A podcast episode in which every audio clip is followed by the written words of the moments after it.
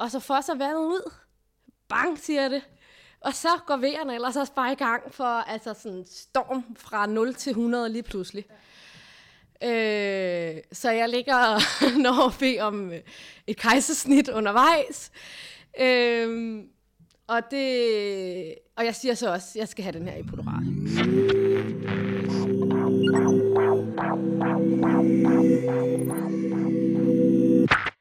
Du lytter til en podcast af Læger Formidler.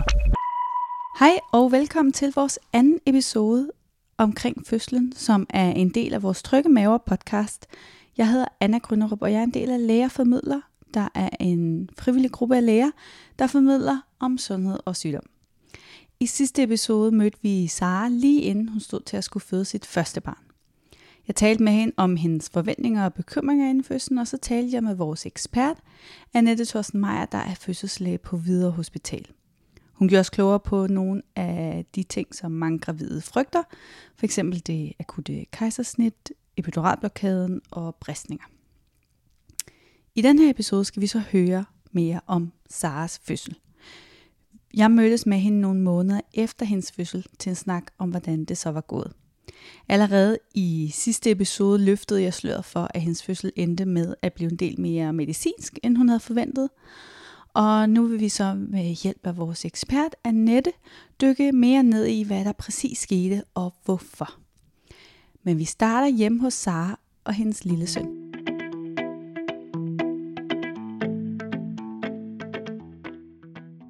Og hej igen, Sara. Hej. Øh, jeg sidder nu igen øh, i Saras hyggelige lejlighed, præcis samme sted som sidst. Det er efterhånden nogle måneder siden, fordi at øh, der skete jo det ret kort tid efter, at, øh, at jeg var her sidst, at, at der kom sådan en coronaepidemi og karantæne og en masse ting, og det kommer nok også til at præge den her historie, kunne jeg forestille mig. Men nu er der gået nogle måneder, og øh, vi sidder her sammen med en sød baby. Øh, hvad er det, han hedder? Han hedder Felix. Ja, hvor gammel er han nu? Han er fylder fire måneder her på mandag, så om ja, en lille uges tid. Ja. Ja. Så ja, så det er nogle måneder siden. Men, øh, men fantastisk, at det kan lykkes nu, fordi vi er jo meget spændt på at høre, hvordan det så gik med din fødsel. Øh, så vi glæder os til at få en øh, god, lang fødselsberetning øh, her. men i hvert fald, øh, altså vi kan jo bare tage den fra der, hvor at, øh, vi så hinanden sidst. Der var det omkring 37 uger, som jeg husker det. Mm? Og hvad skete der så? Ja, altså jeg var sat til den 4. marts, øhm, og øh, hvad hedder det, der gik, øh, ender faktisk med at gå omkring 9 dage. Øh, jeg går 9 dage over, sådan alt i alt. Men det var noget af et langt optræk til den endelige fødsel, som jo så også øh, måske er rimelig normal for førstegangsfødende. Men altså, øh, det der skete med mig, det var, at fire dage før øh, jeg føder, så øh, fik jeg faktisk vejer. Øh, vågnede klokken 6 om morgenen, og kunne mærke, at nu var der et eller andet i gang. Men de var meget uregelmæssigt, og de kom øh, sådan hver 20. minut, halv time og så videre. Øh, og forskellige styrke også. Og så lige pludselig, så øh, ved fire-tiden, så stopper de bare fuldstændig. Stopper, der sker ikke mere. så det var det. øhm, og så går der faktisk to dage igen, hvor at, øh, man bliver mere og mere frustreret, ikke også? Fordi at man tror, at noget går i gang, og vi prøvede at få en hændeløsning, og det kunne ikke lade sig gøre, fordi jeg var ikke åben nok øh, hen på Rigshospitalet. Øh, og så, øh, så tager vi så ud og bare nyder en dag, og tager en, en dag op til, til Nordsjælland. Jeg tror, det var Lise Leje, hvis jeg husker rigtigt, hvor vi bare lå og slappede af og så på vandet. Og så lige da vi lander hjemme øh, med... Øh, med foran markeringspladsen, så, øh, så synes jeg, det føles som om, at der s- måske vandet er gået. Og jeg siger sådan meget bredt, jeg tror, at vandet er gået. Men alligevel, så er jeg faktisk rigtig meget i tvivl, fordi at jeg er så stor og tung på det tidspunkt, så jeg faktisk tænker, at det også godt kunne være urin. Mm. Øh, at der bare er så meget pres nede i bækkenet, så nu kan jeg ikke holde på det længere. Så øh, vi går rundt, vi ringer ind og så videre, men, men det er sådan lidt, det siver meget let, og det, det kunne sagtens bare være urin. Øhm, og øh, jeg ringer også ind, og de er faktisk også i tvivl, øh, og vi bliver kaldt ind senere på aftenen, og øh, det sjove ved det, det er så den 11., hvor Danmark går i nedlukning. Ja. Så det var simpelthen den dag, Ja, det var den dag. Ja. øh, og vi kommer ind, og de øh, er også i tvivl, om øh, vandet er gået. Øh, jeg går lidt rundt, og det siver lidt stadigvæk. Øhm, så vi øh, jordmoren derinde konstaterer så, at det faktisk nok er gået, men længere oppe fra maven. Så det er ikke sådan nede, altså jeg er nede ved, ved bækkenet, vel? Det, der måske nok karakteriserer starten på Saras fødsel, er, at den er sådan lidt rodet. Øh, ikke clear cut. Er der vejer, eller er der ikke vejer? Er vandet gået, eller er vandet ikke gået? Og det er min erfaring, at det netop ikke er helt sjældent, at det er sådan, det sker. Og det kan være forvirrende og frustrerende. Og et, øh, et rigtig godt råd, man, man ofte får af jordmoren, vil være at prøve at slappe af og få hvilet. Øhm, men det kan være øhm, meget nemmere sagt end gjort. Øh, jeg bad Annette Thorsten Meier, der er læge på Fødegang på Hvidovre Hospital og vores ekspert i den her episode, om at forklare os lidt mere om, hvordan en fødsel normalt starter. De fleste øh, fødsler begynder med vejer. Øh, det er faktisk kun 8%, der begynder med, at vandet går, selvom det er altid det, man ser i film. The water has broken. ja. Men det er altså ikke så tit, det sker. Som regel begynder det med vejer. Øh, og øh, hvis man er i tvivl om, det er vejer, så er det sjældent vejer når man er førstegangsfødende i hvert fald. Men øh, man skal jo ringe ind til fødemodtagelsen, øh, eller det hedder lidt forskelligt, afhængig af hvad hospital man hører til, men hos os der hedder det øh, fødemodtagelsen, så ringer man ind og snakker med en jordmor. Og så spørger hun, øh, hvor langt der er mellem vejerne, og hvor lang tid de varer. Øh, og så laver man en aftale med hende om, hvornår man skal ringe igen typisk så vil hun sige, jamen prøv at tage et dejligt varmt bad, og tage to panodil og en varmepude, og vær derhjemme, så længe du er tryg ved det. Og så når vejerne tager til, og der typisk er sådan 3-4 minutter imellem, og de gør ondt, øh, så plejer vi at invitere kvinden ind til at blive undersøgt. Og så en gang imellem, så får man jo at vide, du er slet ikke i nærheden af at gå i fødsel. Gå du hjem igen og smid fødderne op og se en god film og hygge dig med din mand og spise lidt mad. Det er god mad, hvis du kan det. Øh, og vent på, at vejerne tager til. Og så nogle gange, så, så er man jo så i fødsel, og så bliver man her. Og øh, ja, som du sagde før, så, så har man sådan en idé om, at øh, øh, når vandet går, så er det sådan en stor splash. Ligesom, ja, det behøver det ikke at være. Det ville være nemt, hvis det var. ja, øh, fordi man kan jo også nogle gange være i tvivl, om vandet er gået. Hvad, hvad gør man, hvis man øh, tænker, hmm, er det her er lidt for meget udflået, eller er det vand? Hvad, er, hvad er det her? Ja, jeg vil sige, hvis man er i tvivl, så synes jeg, at man skal komme ind og blive undersøgt. Fordi hvis vandet er gået, og der ligesom kan løbe vand ud, så kan, kan der også komme bakterier ind til barnet. Øh, og der er det stor værdi, at vi er helt skarpe på, om der er vandovergang eller ej. Øh, fordi man kan risikere, eller barnet kan risikere at få en infektion, øh, hvis der er vandovergang i for lang tid. Øh, Øh, og man er jo altid velkommen til at, at komme og blive undersøgt. Det er jo bedre at komme en gang for meget en gang for lidt. Så, så vi vil meget gerne have lov at undersøge dem, som tror, at deres vand er gået. Øh, og det gør vi typisk ved at lave en gynækologisk undersøgelse og kigge op på livmoderhalsen, og så simpelthen sådan helt lavpraktisk se, kommer der noget vand ud af livmoderhalsen, når man skubber til maven, eller gør det ikke. Vi tilbyder øh, kvinden antibiotika, når der er gået 18 timer efter hendes han er gået. Øh, og det er jo for at undgå, at der kommer en infektion inde hos barnet. Øhm, vi vil også meget gerne have lov at sætte hende i gang, hvis ikke hun har fået ved af sig selv i løbet af en 6-10 timers tid, i hvert fald. Øhm, og og øh, der er jo nogen, som så siger pænt nej tak til antibiotika, det er man jo i sin fulde ret til. Øh, men så vil vi stadigvæk gerne have lov at stimulere, så, så den lille kan, kan komme ud. Som regel så får kvinden jo ved af sig selv umiddelbart efter vandafgang i løbet af to-tre timer. Øh, så det kan man godt lige vente på.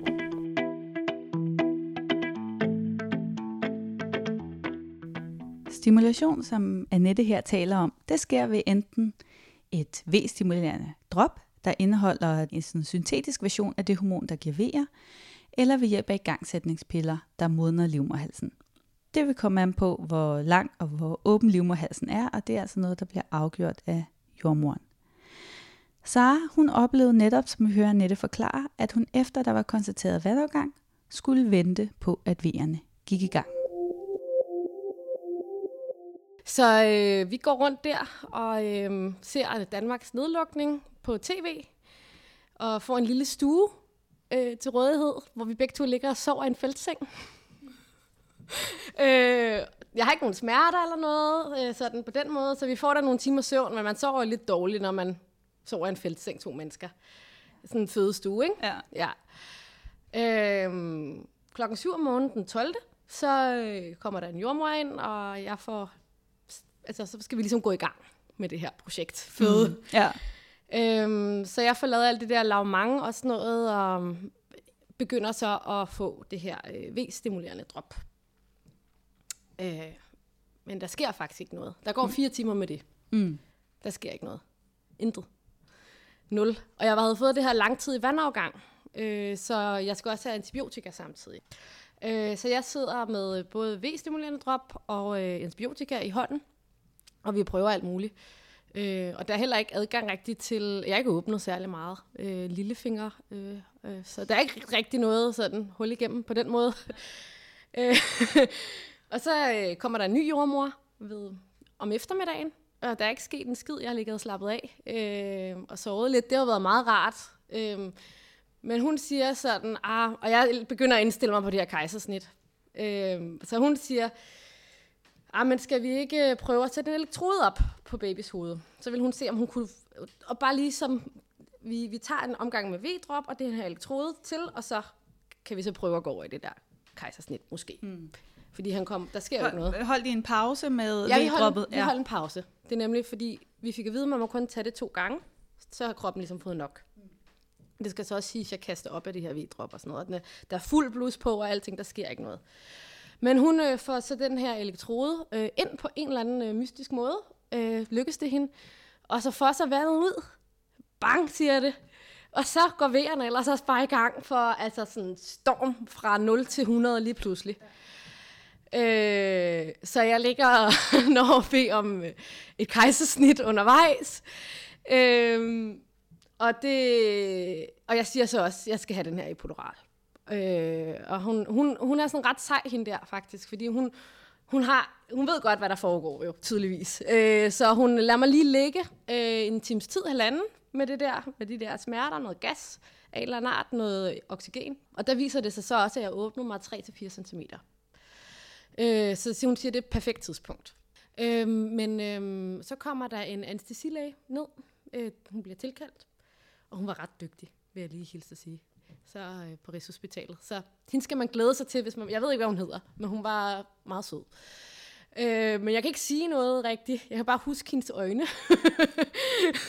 For jeg var så væk på det tidspunkt. Øh, og øh, det man jo så skal, det er, at man bliver lagt... Øh, jeg har hørt, at man kan enten få den lagt siddende eller liggende.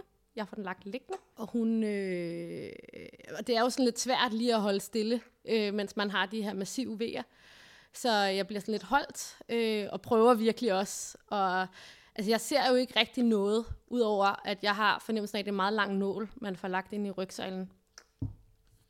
Øh, og der går cirka 10 minutter, synes jeg, øh, før, jeg tror det var 10 minutter et kvarter, før jeg får den fulde virkning af det her. Og der, øh, jeg har, altså jeg har hørt om folk, der ikke kan mærke deres ben. Det kunne jeg godt. Jeg synes, den var lagt. Det virker som om, den var lagt super godt. For jeg havde ligesom kontakt, men den tog bare smerterne for mig. Så jeg var, var meget, meget glad for den her øh, løsning. For mig i hvert fald. Det virkede super godt. Så, øh, så det var det, og det, det, det jeg tror, jeg, jeg kan ikke huske, hvor mange timer vi, vi kørte med det. Men øh, det var i hvert fald super godt. Jeg kunne bare ligge ligesom og tage V'erne en for en. Øhm, så den meget mere rolig med, ja. Og plus, man, jeg lå og slappede lidt af også samtidig, ikke? Imellem. Og, og man er sådan, jeg synes faktisk, det var ret dejligt, hvis jeg skal sige det ærligt. Øhm, og så kører det nogle timer øh, sådan, øh, indtil midnat, 11, ved 11-tiden om aftenen. Og der er klokken 6-7 stykker, der er forlagt den der epidural epidural. Øh, ja, og så, øh, så, skal vi, så er jeg åbnet alt det, jeg skal. Så man kan sige, det går relativt hurtigt fra, øh, fra, jeg først, fra det først kommer gang i det. Vi har jo alle sammen hørt sådan historier om, at man øh, nogle kvinder er i fødsel i måske flere døgn, øh, ja. og, øh, og som førstegangsfødende lyder det jo meget voldsomt. Øh, men, øh, men en fødsel er jo forskellige faser, øh, og det er jo ikke alle faser, der er sådan er lige lange. Vil du forklare os lidt om de forskellige faser, der er i fødsel? Ja. Altså det første, der sker, det, det er latensfasen. Og den kan faktisk vare rigtig, rigtig længe, hvor man har lidt vejer, og så går det i sig selv igen, og så kommer det igen, og så går det i sig selv. Øh, og der er man ikke i det, der hedder aktiv fødsel, øh, hvor man enten har vandovergang eller øh, regelmæssige smertefulde vejer. Øhm, nogen hopper den helt over og går direkte til rigtig gode vejer og kommer hurtigt i aktiv fødsel, og nogen har latensfase i, i dagvis. Og det kan være enormt udmattende. Øhm, og øh, hvis man har det et døgn, før man så går i aktiv fødsel, så er man jo næsten allerede træt, før fødslen den går i gang. Øh, så vi vil meget gerne hjælpe noget, med noget smertelindring og anbefaler parret at, at tage nogle varme bade, og sådan, som kan, kan virke lidt afslappende derhjemme. Jeg vil sige, at det, det lyder... Øh, jeg vil mene, at det er meget sjældent, man er i aktiv fødsel i 48 timer, hvis man altså er på et hospital eller er overvåget af en sundhedsfaglig person, fordi det byder vi ikke nogen. Øh, men det kan føles enormt længe, hvis man, og især hvis man tager latensfasen med, så kan det godt blive flere dage. Mm. Og så i den sådan aktive del af fødslen? Øh, der er der udvidelsesfasen, øh, og det er den tid, øh, hvor li- livmormunden den, den lukker sig op. Øh, og der skal man jo være 10 cm, øh, for at barnets hoved kan, kan trænge godt ned igennem bækkenet, som er nedtrængningsfasen. Og så til sidst, der kommer uddrivelsesfasen, hvor man skal presse aktivt. Øh, og det gør man altså kun i to timer, max. Øh, så den tid, hvor man sådan skal arbejde og bruge kræfter, det, det er altså et begrænset stykke tid. Øh, hvorimod alt det andet, der kan man have lyst til at presse, øh, og, man, øh, og det er hårdt, fordi det gør ondt, men man skal altså ikke sådan fysisk aktivt gøre noget. Man skal nærmest bare lade være med at gøre noget, og bare slappe af i sin krop og lade den arbejde. Øh, og så når man har født, øh, så, så kommer den fase, hvor moderkagen bliver født. Når man så når til den, til den sidste del, det der hedder pressefasen, som du fortalte om, mm. som max er de her to øh, timer. Hvornår, øh, hvornår ved man, at man skal presse, og hvornår ved man, at det er det rette tidspunkt? Ja, altså man bliver undersøgt en jordmor, øh, som fortæller en, hvornår man skal presse. Øh, og der skal hovedet øh, barnets hoved helst stå helt nede på bækkenbunden. En gang imellem, hvis kvinden har været udslettet i lang tid, altså hvor livmormunden har været 10 cm øh, åben i lang tid, og hovedet ikke så nemt trænger ned, så kan man godt gå i gang med at presse lidt før. Der er mange, der vil opleve en pressetrang, som man slet ikke kan modstå næsten. Øh, og det kan selvfølgelig også være, hvis man har været i fødsel noget tid, og man pludselig siger til jordmoren, nu føler det, nu føles det virkelig som om, jeg skal på toilettet. Øh, så vil jordmoren skynde sig at undersøge kvinden for at se, om, om det er, fordi hun skal til at presse. Og det er det jo så tit. Øh, for det, der sker, når hovedet det trænger ned, så aktiverer det øh, afføringsrefleksen, så vi er jo ikke vant til at have et hoved på bækkenbunden, så, så vores hjerner tror, at det er fordi, vi virkelig, virkelig skal på toilettet og have afføring, når vi får den trang. Øh, men når man er i gang med at føde, så er det som regel, fordi at hovedet det presser og aktiverer refleksen, og, og vi skal til at rette aktivt. Mærker du, at du skal presse, eller er det jordmoren, der siger, at nu skal du presse, eller hvordan går, kan du huske, hvordan du sådan ja, går over Ja, det var faktisk ret sjovt, fordi de siger sådan, øh, de siger sådan noget med øh, pres på pressevægen, og jeg var sådan, jeg følte ikke helt, jeg kunne mærke den der pressevæg. Øhm, men der går noget tid, før, han, ligesom, før der sker noget. Øhm, og så begynder vi bare ligesom at presse aktivt uden noget, øh, synes jeg. Jeg kunne i hvert fald ikke mærke den der øh, skide trang, som folk har fortalt om, sådan til at starte med i hvert fald.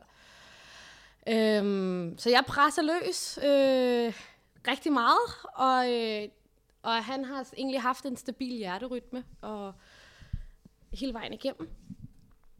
Øhm, og det har alt har været godt, men han begynder at udvise tegn på, at han ikke synes, det er så sjovt længere. Og øh, jeg ved godt, at det er koptid, så jeg, der kommer en eller anden læge og så siger jeg, kan du ikke tage den kop? Tag ham nu ud. Mm. Og hun var bare sådan, ej, du skal lige, og sådan noget. Og så begynder de at tage det her hovedafskrab, man ligesom, der er en eller anden prøve, det kan du måske lige forklare. Ja, altså, det er jo nok det, der i sådan fagsprog kaldes øh, skalp på altså en lille blodprøve fra babyens hoved. Øh, det er lidt ligesom, når man får taget, hvis nogen har prøvet at få målt blodsukker eller noget andet ved en lille prik i fingeren. Så det samme, man gør på babyens hoved. Og så måler man, hvordan iltningen er hos barnet. om, øh, om det mangler ilt. Altså, det er jo sådan, at pressefasen det sidste, det er jo det hårdeste for barnet. Og, og inden der har der jo været en, en masse timer med vejer, hvor at den måske også er blevet lidt presset. Så, så det er det tidspunkt, hvor at, øh, at man er ekstra opmærksom på, hvordan den lille har det, og kan, kan han klare det sidste. Ikke? Jeg bad også Annette, vores ekspert, om at fortælle os lidt mere øh, generelt om, hvordan vi plejer at holde øje med babyens ved og vel under fødslen. Hvis det er en rask kvinde, der venter et rask barn, og der hverken er langvarig vandafgang, eller hun er gået over tid, eller der er noget som helst øh, øh, i vejen, øh, så lytter øh, jordmoren øh, hvert kvarter med sådan en doptone. Øhm, og når man så går i gang med at presse, så lytter hun før, under og efter hver V, for at se, at den lille kan tåle det. Hvis der er noget, nogle kur på tråden, hvis, øh, øh, hvis kvinden har fået feber, eller hun øh, øh, er gået over tid, eller barnet er væksthæmmet, der er et eller andet, så får man en CTG på, øh, som er sådan, det der også hedder en strimmel, hvor man øh, holder øje med barnets puls, og øh, med antallet af V'er, øh, og så ud fra det kan man se, om babyen den har det godt eller ej. Hvis man så bliver i tvivl, hvis babyens puls laver så nogle store dyk, øh, for eksempel i forbindelse med en V, øh, gentagende gange, øh, og man bliver i tvivl om den lille øh, er okay, så kan man tage en sådan en lille blodprøve fra babyens hoved, det hedder en skalp pH. Og i den blodprøve, der måler man øh, surhedsgraden i blodet, og kan ud fra det se, om barnet øh, får iltet sit blod godt nok. Hvis, hvis der så er noget øh, galt, hvad har man så af muligheder øh, for at hjælpe? Ja, øh, man kan give noget medicin, som får øh, kontraktionerne til at forsvinde, øh, fordi det er hårdt for en baby at have vejer. Øh, det plejer jeg en gang imellem at hjælpe. Hvis øh, kvinden er gået i gang med at presse aktivt, det vil sige, at hovedet står dybt, så kan man som regel øh, lægge en sugekop øh, og hjælpe den lille ud den rigtige vej. Hvis man slet ikke er der, hvis, hvis kvinden øh, ikke er 10 cm og hovedet står dybt, øh, Øh, så kan det blive nødvendigt at lave et akut kejsersnit. Men øh, det viser sig så, at han skal have lagt den kop, som jeg jo havde sagt, at han skulle. øhm, og så øh, får han lagt den kop, og jeg kan tydeligt huske, der kommer lige pludselig helt mange mennesker ind på den her stue. Jeg tror, vi ender med at være syv. Og, øh, og, og der kommer sådan en fødselslæge øh, og en fødselslæge studerende, øh, og de kigger mig meget dybt i øjnene og siger, okay, nu skal du, altså, nu er det nu, du, nu, skal du, nu skal du presse, ikke? Og det havde jeg så også gjort før, men øh, jeg kunne godt mærke, at det var, altså, der skulle, der skulle gang i den nu, ikke? Så øh, vi får faktisk, øh, han kommer ud, øh, via den der kop. Jeg husker det tydeligt. Jeg følte, det var sådan lidt en slags tovtrækning, for der stod sådan to mennesker og træk i den der kop, ikke? Altså, øh, det var ret det sjovt øh, syn. Øh, øh, han kommer så ud øh, endelig, øh, efter tre træk, tror jeg det var. Fra det ligesom går lidt, altså der er lidt lavere puls, til at koppen bliver lagt, går der meget kort tid. Så det er ikke, altså jeg tror også, de havde måske tænkt, eller jeg ved ikke, hvad de har tænkt, men der var gået lang tid i den her fase. Mm. Så jeg, jeg tror bare, at de tog en hurtig beslutning om, at det, det skulle ikke gå for lang tid med det. Så jeg vil sige, at øh, jeg når at blive lidt bekymret, og også fordi, at da han bliver taget ud, der skriger han ikke. Øh, han bliver lagt op hun var ret sej, hende fødselsdagen, for hun sagde, at hun skal lægge, hun skal, han skal lægge hud mod hud. Så det, hun gjorde, det var, at hun lægger min søn op på maven, og så tager de ham af bagefter.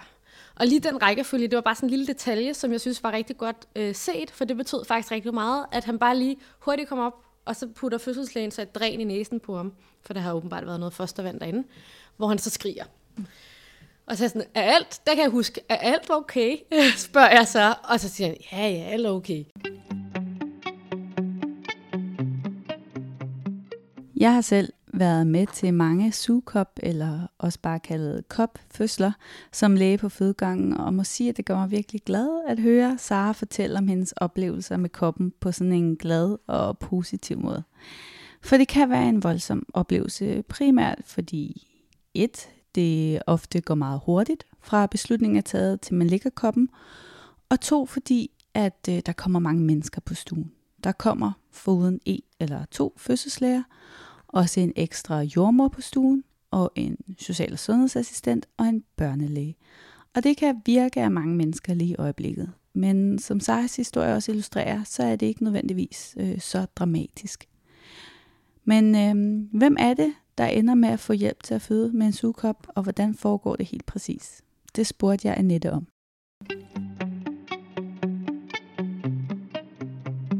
Jamen det er jo, hvis vi kan se, at den, den lille har brug for, for at blive født. Hvis øh, hjertelyden er påvirket, eller vi har taget sådan en blodprøve, som, som ikke er god nok. Øh, og det kan som også være, at kvinden har presset i to timer, og er træt, træt, træt, og ikke kan mere. Så, så hjælper vi med, med, en, med en kop. Øhm, og det foregår på den måde, at man sætter en stukop på barnets hoved, og så når kvinden har en V, så presser hun alt, hvad hun kan, og så trækker vi lige så forsigtigt i koppen. Når V'en så er slut, så holder hun op med at presse, og så holder vi så barnet øh, der, hvor den nu er nået til. Normalt vil den jo så glide lidt op igen. Så er det sådan to skridt frem og et tilbage. Nu, hopper, nu lader vi så være med at gå et skridt tilbage og holder den fremme, så det går lidt hurtigere, end det ellers ville have gjort. Øhm, og det er jo altså ikke meget kraft, vi bruger, men det er tit, at man lige kan have brug for lige det, det sidste, der gør, at den lille kan komme ud. Når den lille så er født, så skulle man tro, at fødslen er over. Men det er den ikke helt. Øh, den aller sidste fase øh, af fødslen er nemlig, når moderkagen skal fødes, som sker kort tid efter barnet er født. Øhm, og jeg skal lige undskylde, der ligger en øh, snorkende baby her ved siden af mig, øh, så hvis I kan høre nogen snork i baggrunden, så det altså det. Øhm, men altså, den sidste del, det er der, hvor at øh, moderkagen bliver født, og så vil man ofte bagefter øh, også blive undersøgt for bristninger, om måske skal man syes. Øhm, og det er så også i den øh, periode, hvor at øh, det også er normalt at bløde fra livmoderen. Men nogle gange, så bløder man for meget. Og det er også præcis det, der skete, efter Sara havde født sin søn. Men så bliver det lidt dramatisk, fordi at jeg mest taber så åbenbart blod øh, under det her. Moderkagen ryger nærmest ud med det samme også. Øhm, så øh, jeg ender faktisk med at tabe en liter blod, for jeg ved efterfølgende. Øh, jeg kan godt se, at der foregår alt muligt, og lige pludselig så øh, kigger fødselslægen mig igen i øjnene og siger, det kan godt være, at du skal ind på operationsbordet. Sådan. Mm. Øhm, ja, så det er sådan lidt mærkeligt, samtidig med at den her lille baby ligger på maven og kigger mig dybt i øjnene. Så sker der bare 7.000 ting omkring mig, øh, og jeg får drop i hænderne, og de står to mennesker nede og prøver at, med alt muligt øh, at stoppe den her blødning. Øhm, men øhm, det ender så med, at det faktisk lykkes øh, at, ja, lykkes at stoppe blødningen. Det er rigtig godt. Ja, altså ja. uden du kommer på, på operationsstuen. Lige nøjagtigt. Øhm, men øh, det, der så sker, det er, at øh, den stopper, og så kaster jeg bare op ud over det hele, fordi jeg har fået så meget medicin af en eller anden art. Så det var sådan en lidt sjov øh, slutning på det hele.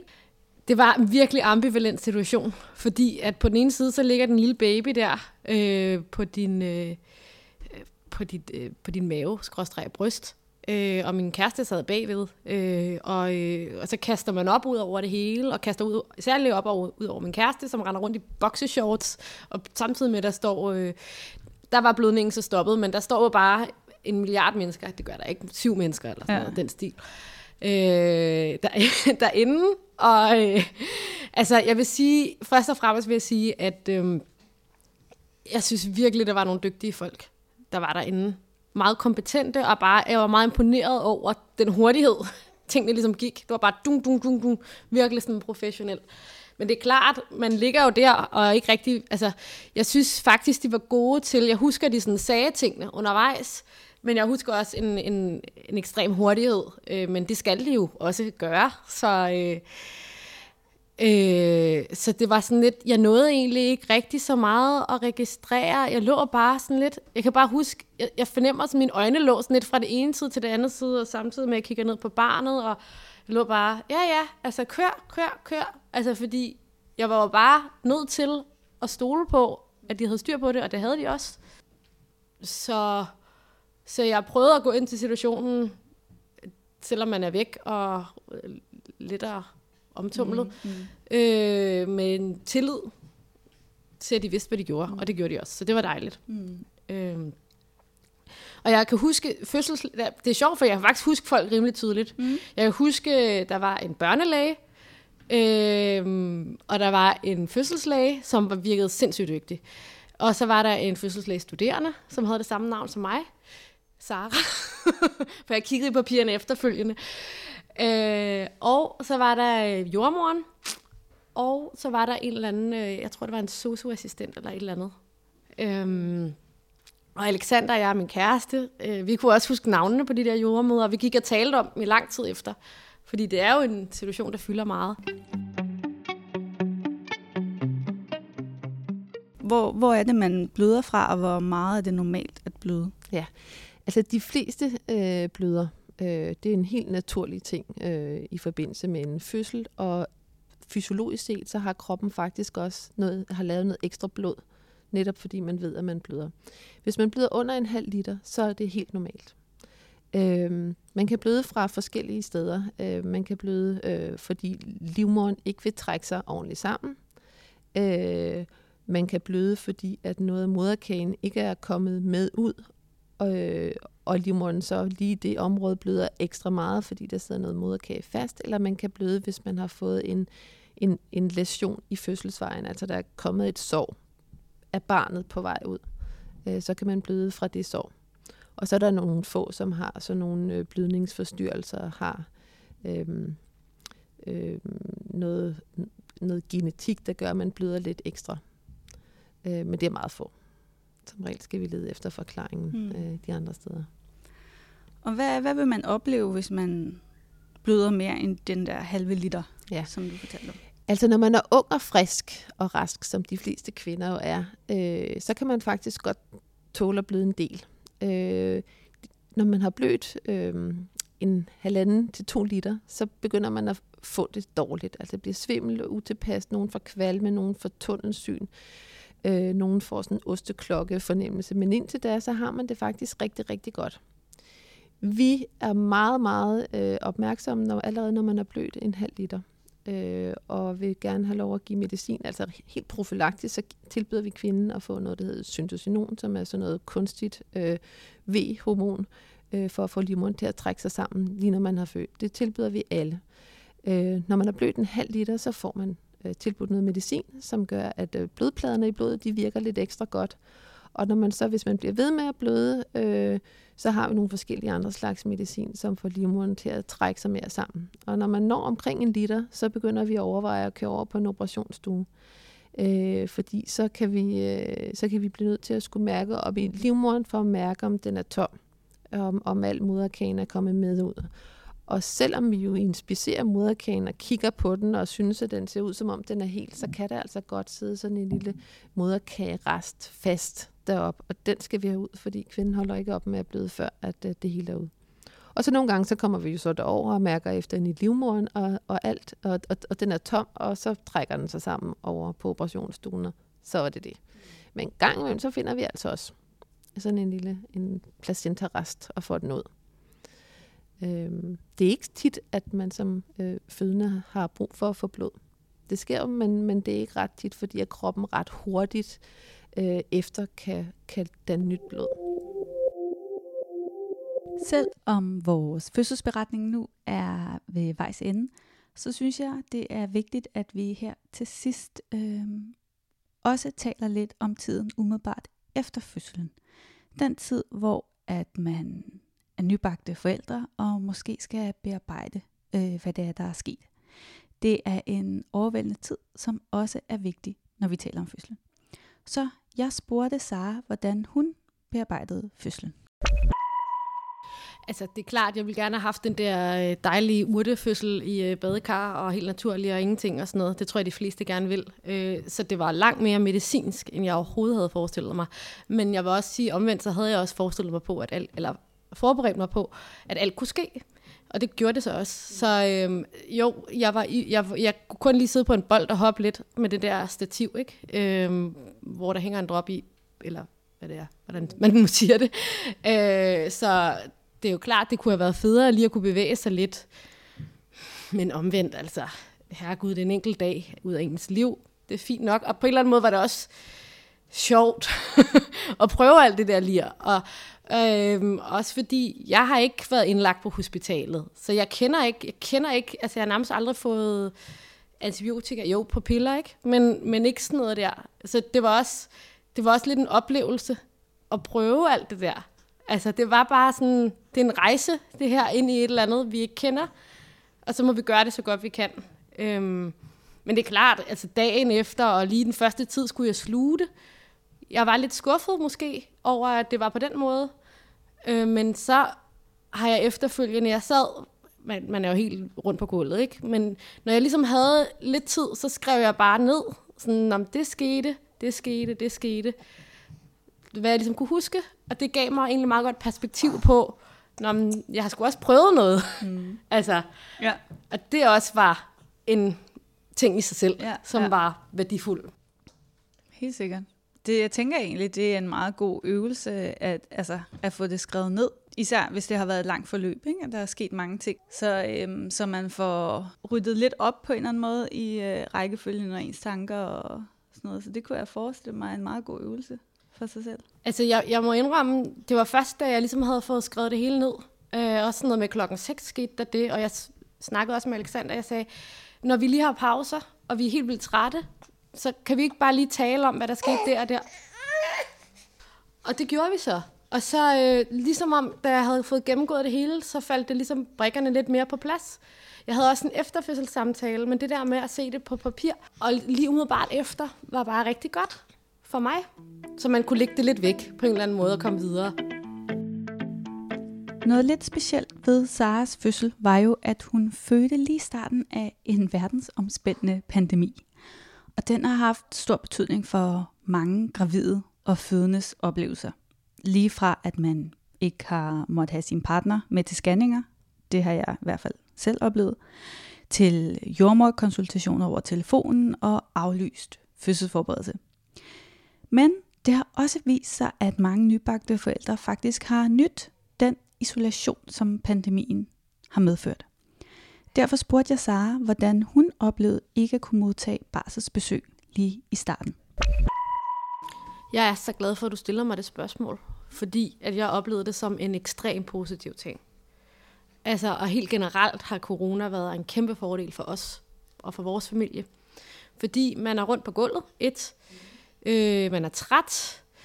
Øh, man kan måske ikke gå eller noget. Og du er sådan lidt, jeg vil ikke sige syg, men du er på en eller anden måde medtaget. Ikke? Øhm, og det der med, at vi bare kunne få tid til, det var så to dage, øh, og plus personligt, min krop var lidt i chok over den der kop, og det der, den lidt dramatiske slutning til sidst, så jeg havde faktisk også lidt svært ved at sove, og, og sådan, det tog lige noget tid, sådan ligesom at få nervesystemet lidt ned for mig. Øhm, men det har været kæmpe bonus, kæmpe bonus. Jeg vil anbefale alle bare at sige, og vi havde jo også, også vi var også isoleret øh, øh, lang tid efter. Mm. Tre uger, en måned. Mm. Øhm, vi var ude at gå nogle ture på afstand dog med folk. Men, men det der med, at det er altså også bedre at blive, når man laver en fejl, at blive rettesat af et sundhedspersonale, du ikke kender, end din familie. Øhm, jeg, jeg kan huske, ikke at det er noget, jeg skal hænge ham ud for, men, men jeg lå i sengen, så min kæreste skiftede en blæ øh, på Felix, og den var vendt forkert. Og det kunne jeg også have gjort. Det er ikke fordi, at jeg anklager ham, men det er fordi, man er væk. Og han var også væk. Han var også træt. Vi var begge to trætte. Så er det bare bedre at få det at vide, øh, i stedet for nogen, der kommer med en løftet pegefinger fra ens familie eller omgangskreds, og ser, hvor elendig man er til at begynde med. Ikke? Altså, øh, så det der med, at man får fred til at finde fødder, øh, finde fodfæste, øh, hedder det, som familie, er, er fuldstændig afgørende, synes jeg. Men uanset hvad, så tror jeg bare, at, at jeg vil virkelig, altså det, hvis, hvis du beder mig om, nu giver jeg det råd alligevel, selvom du ikke spørger mig, mm. men jeg vil bare sige, sørg for ro, altså, og ikke nogen, nogen besøg, altså, fordi, og især som førstegangsfødende, jeg tror, det er lidt mere øh, sådan, når du er andengangs forældre, så er det lidt mere, og du har et lille barn måske, eller et eller andet, så er det klart, så skal der nogle andre hænder ind over. Vi har jo hørt den her fødselsberetning fra Sara, som fortæller, at hun på grund af den her coronaepidemi oplevede ikke at måtte få besøg, og, og også at de andre jo heller ikke måtte få besøg, så der var generelt øh, meget ro på, på barselsafsnittet. Ja. Så derfor så tænkte jeg også at høre, øh, altså hun født på Rigshospitalet, om I har oplevet det samme her på Hvidovre, at, øh, at de fødende har, har følt det gavnligt, den ekstra ro, der har været på barselsafsnittet, efter de har født. Ja, det er jo lidt interessant, fordi i gamle dage, der var der sådan noget, der hed besøgstider. Der måtte man komme mellem klokken 15 og 16, eller 19 og 20, eller et eller andet. Øh, men her hos os, der har vi i mange år haft det sådan, at, at man måtte have besøg øh, døgnet rundt nærmest. Øh, også fordi vi har enestuer til patienterne, så de kunne få besøg, når de havde lyst. Øh, men det kan være lidt svært at sige nej til at få besøg, hvis man er rigtig træt efter en lang fødsel, og der står øh, et helt arsenal af svigerfamilie og veninder og venner og bekendte, som rigtig gerne vil møde det der lille barn, så det kan det være svært at sige nej tak, fordi så virker man måske lidt utaknemmelig. Og, øh, og der er måske mange, der så har fået en hel masse besøg, som de ikke rigtig har haft brug for lige der den første tid. Øh, og nu her, hvor vi så ikke har haft så mange besøgende, så er det faktisk givet rigtig god ro op på vores barselsafsnit. Både for personalet, øh, men det er selvfølgelig mindst af det, men også for de nybagte forældre. De har fået lov at sidde og stige i ro og mag på det der lille vidunder og lære lydene at kende, og der er blevet lidt mere ro til at øh, komme i gang med amningen, og øh, det er faktisk ikke øh, sådan helt skidt. Hvis vi skal få øje på noget godt med corona, så skulle det da næsten være det. Øh, og der er mange forældre, der helt spontant har sagt, hvor har det dog været dejligt, at jeg ikke har skulle finde på historier om, hvorfor svigermor ikke skulle sidde her fra morgen til aften. Altså de er sådan helt øh, uden at skulle give nogen forklaringer, bare kunne sige, I må ikke komme. Og man kan jo sige, at det der barn, det ligner jo rimelig meget sig selv, også selvom det er nu gammelt. Altså der er jo ikke det store, der sker de første dage der. Så man kan fint vente med at, at få besøg. Det der, jeg tror ikke, der er nogen, der har taget skade af det i hvert fald. Det var så det sidste gode råd fra vores ekspert Annette i denne omgang. Tusind tak til både Annette og Sara for at deltage. Og tak til dig, der lytter med. Jeg håber, det har været lærerigt. På vores hjemmeside lærerformidler.dk kan du læse meget mere om de forskellige emner, vi har været inde på. I det blogpost, der hører med til den her podcast episode, har jeg linket til forskellige sider, hvor du kan lære meget mere. Men nu må jeg tilbage til min øh, tvillinger, jeg kan høre her i baggrunden. Så tak for denne gang, og vi lyttes ved.